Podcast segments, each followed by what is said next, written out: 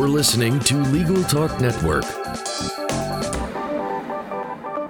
Hello and welcome to another edition of Special Reports on Legal Talk Network. This is Lawrence Colletti and I'm the host for today's show, which is being recorded at the 2016 Annual Florida Bar Convention. We are on location in Orlando, Florida at the beautiful Hilton Orlando Bonnet Creek facility, which is between the Hilton and the Waldorf Astoria.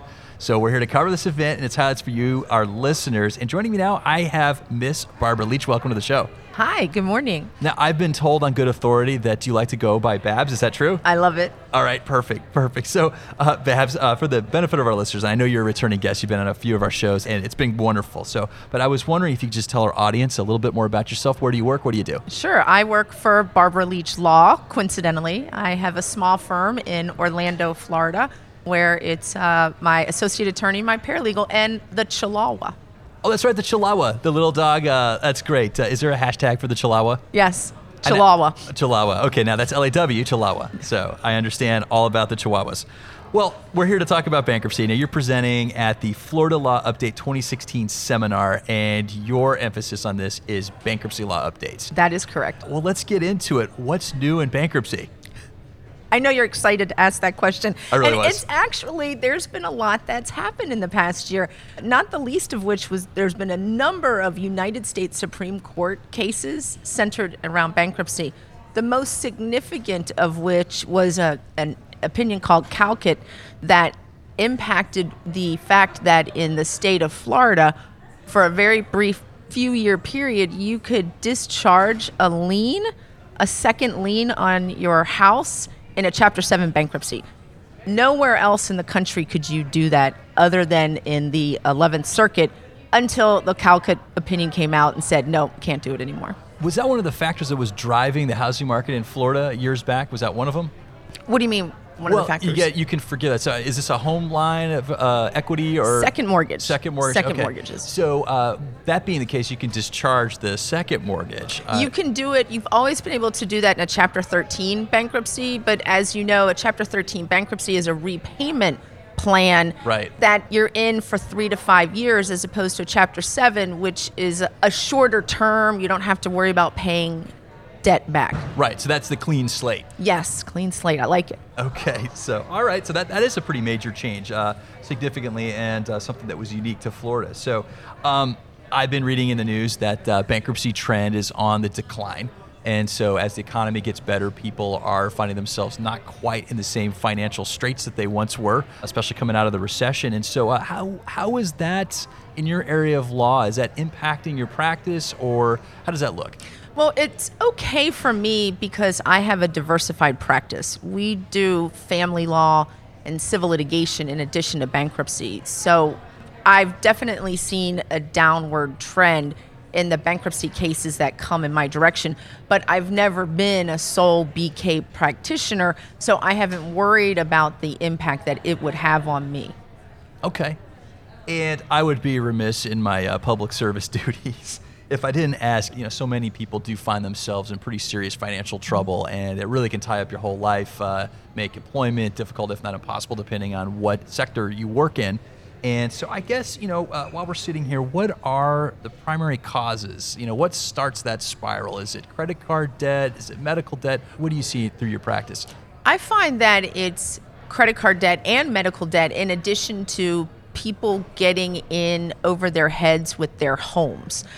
A lot of bankruptcies in Florida are predicated on foreclosures, largely because people are losing their jobs, taking a longer time to get reemployed, or they're not even able to find a job where they're making the same income. So they're unable to pay their bills, and the first thing that seems to impact them the greatest is losing their home through a foreclosure. Gotcha. And so that being the case, there's another form of debt that seems to be rising. So we got about, I think last time I checked, it was $1.3 trillion wrapped up in student loan debt. And I know you and I, before this interview, were talking a little bit about that. There's been some rumblings out there about student loan debt and bankruptcy. Are you getting people coming in asking a lot of questions about that? Like, what do I do now? I can't get a job, or these interest rates on my private student loans, or I can't pay it back. There's no options because of the protections involved. And so what do I do next? Right now, if you came to me, an able-bodied young man such as yourself saying, hey, I can't deal with this, then really at this point, the only option that I would say to you is talk to your loan provider about some kind of restructuring of the loan. Unfortunately, it takes a very, very specific set of circumstances by which you could discharge your debt at this time. Now, I know that there are trends in legislation as far as making student loan debt dischargeable or forgivable, but we haven't seen that trickle down to bankruptcy court rulings yet. Is some of the talk, is it focused more at the private student loan sector or more of sort of the federal? I mean, obviously the federal's probably a little bit more protected, but are you hearing stuff about some of the private lenders? Yeah, that is probably the easy. Not that it's ever easy, but I think that that's where bankruptcy practitioners are having the greatest success in terms of actually discharging debt, when you have questionable lenders, questionable institutions as well. Okay. Well, let's bring it back to your presentation. So you've got a bunch of notes out here, and I know you're presenting tomorrow, and so you're going to get up there as part of the 2016 update, which I think is great. I love learning about that through the Florida Bar. What are some of the topics you're going to be discussing? Well, in preparation for the presentation that I'm giving, I reviewed every case that had been filed in the prior 12 months. So they do this every year, so I'm 2016. So everything that was ruled on either at the bankruptcy court level, the federal district court, which is the first level of appeal, and then the 11th Circuit, which is the second level of appeal, and then the United States Supreme Court. So I have 50 minutes to talk, and I'm going to try to actually address 100 different cases, almost rapid fire, 2 per minute, in order to just highlight some of the things that I think is of import or of note in terms of exemptions, dischargeability, what I call just good to know information from a practitioner's perspective, and then some cases that I think directly impact lawyers, both as bankruptcy practitioners or as any lawyers as bankruptcy debtors, and then lawyers just in as non-bankruptcy practitioners. We've got a category on Chapter 13 cases specifically, category on foreclosure trends, what's happening as it relates to foreclosures, and then we're also going to talk about some Chapter 11 issues that we see. Okay. Well, in reviewing all those cases, was there a particular theme or a change or development that was jumping out at you? Just kind of bankruptcy, all of it, Chapter 13, 7, 11, all of it. I'm seeing a trend in foreclosure law as it relates to when people surrendered their property in a Chapter 7 or a Chapter 13. Banks are now going to the courts to say, I want you, bankruptcy judge, to prohibit this debtor from actively defending the foreclosure. So what happens is I file bankruptcy, I surrender my house, say I don't want to be beholden to this obligation. A bank, in order to take that house back, still has to go through the foreclosure process. So some debtors, they don't want to leave the home yet. They almost want to have their cake and eat it too, and that they don't want to be responsible for the obligation, but they want to stay in the home as long as possible. So the way to do that is to defend a foreclosure action. So banks, I believe, have gotten savvy to this, and they're going into the bankruptcy courts and saying, hey, listen, they surrendered the property, prohibit them from defending these foreclosures. And the courts are around the board on this as to whether it's too late, the banks are asking them, the case is long since closed, or they're saying, yes, debtor, you have indicated that you're surrendering the property, so you can't actively defend it. It's very interesting to see. It's almost on a case-by-case basis in terms of what the facts are about that.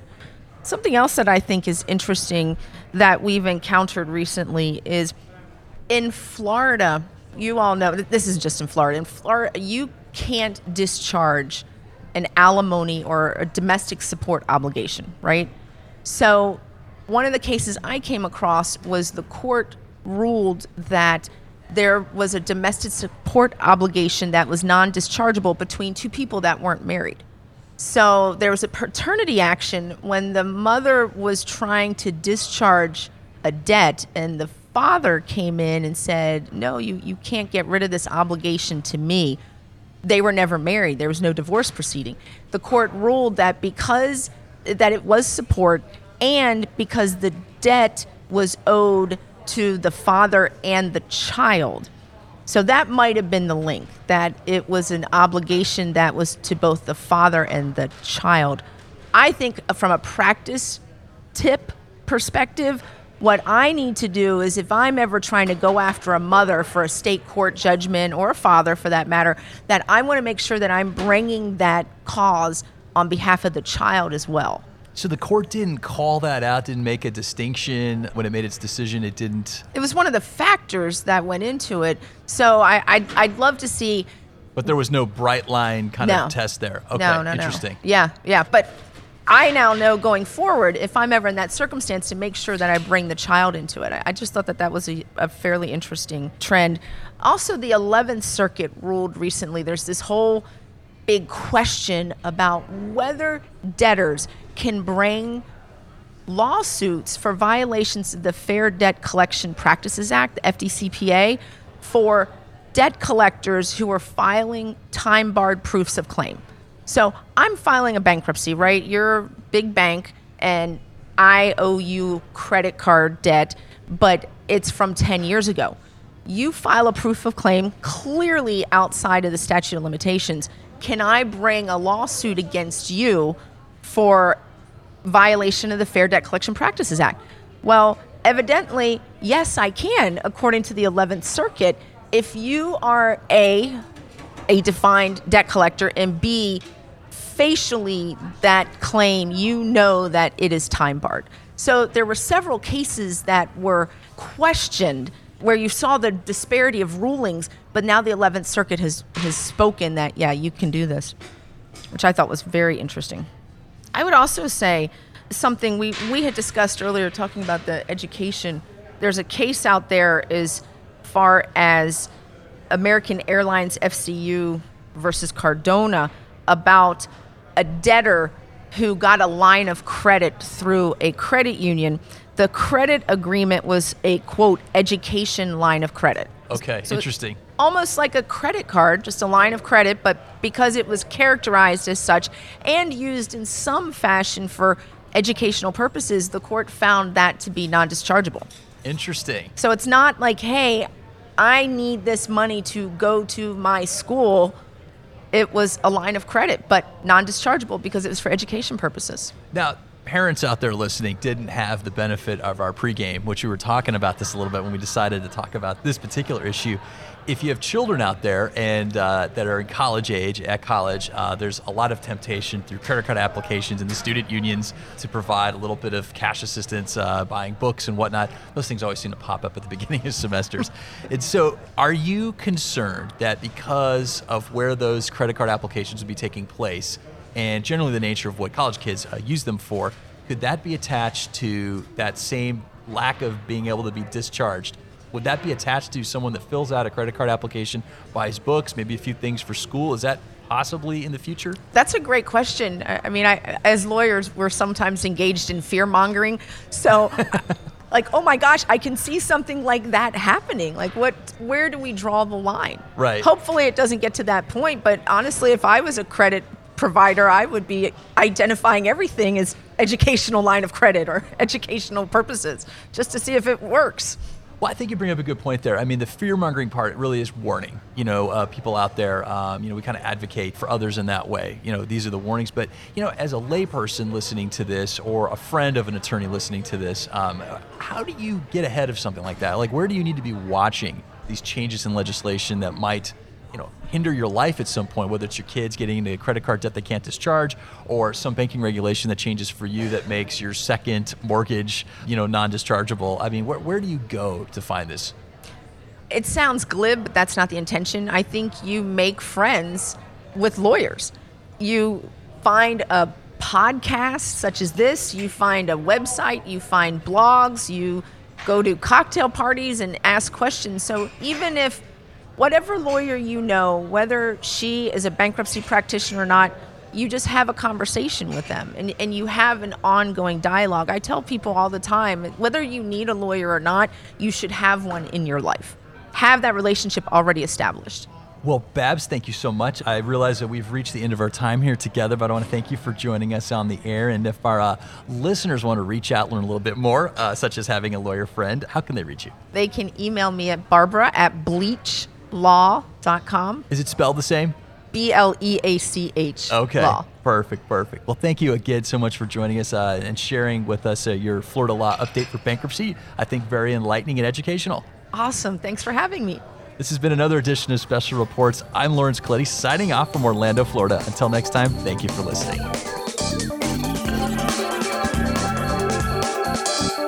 The views expressed by the participants of this program are their own and do not represent the views of, nor are they endorsed by, Legal Talk Network, its officers, directors, employees, agents, representatives, shareholders, and subsidiaries. None of the content should be considered legal advice. As always, consult a lawyer.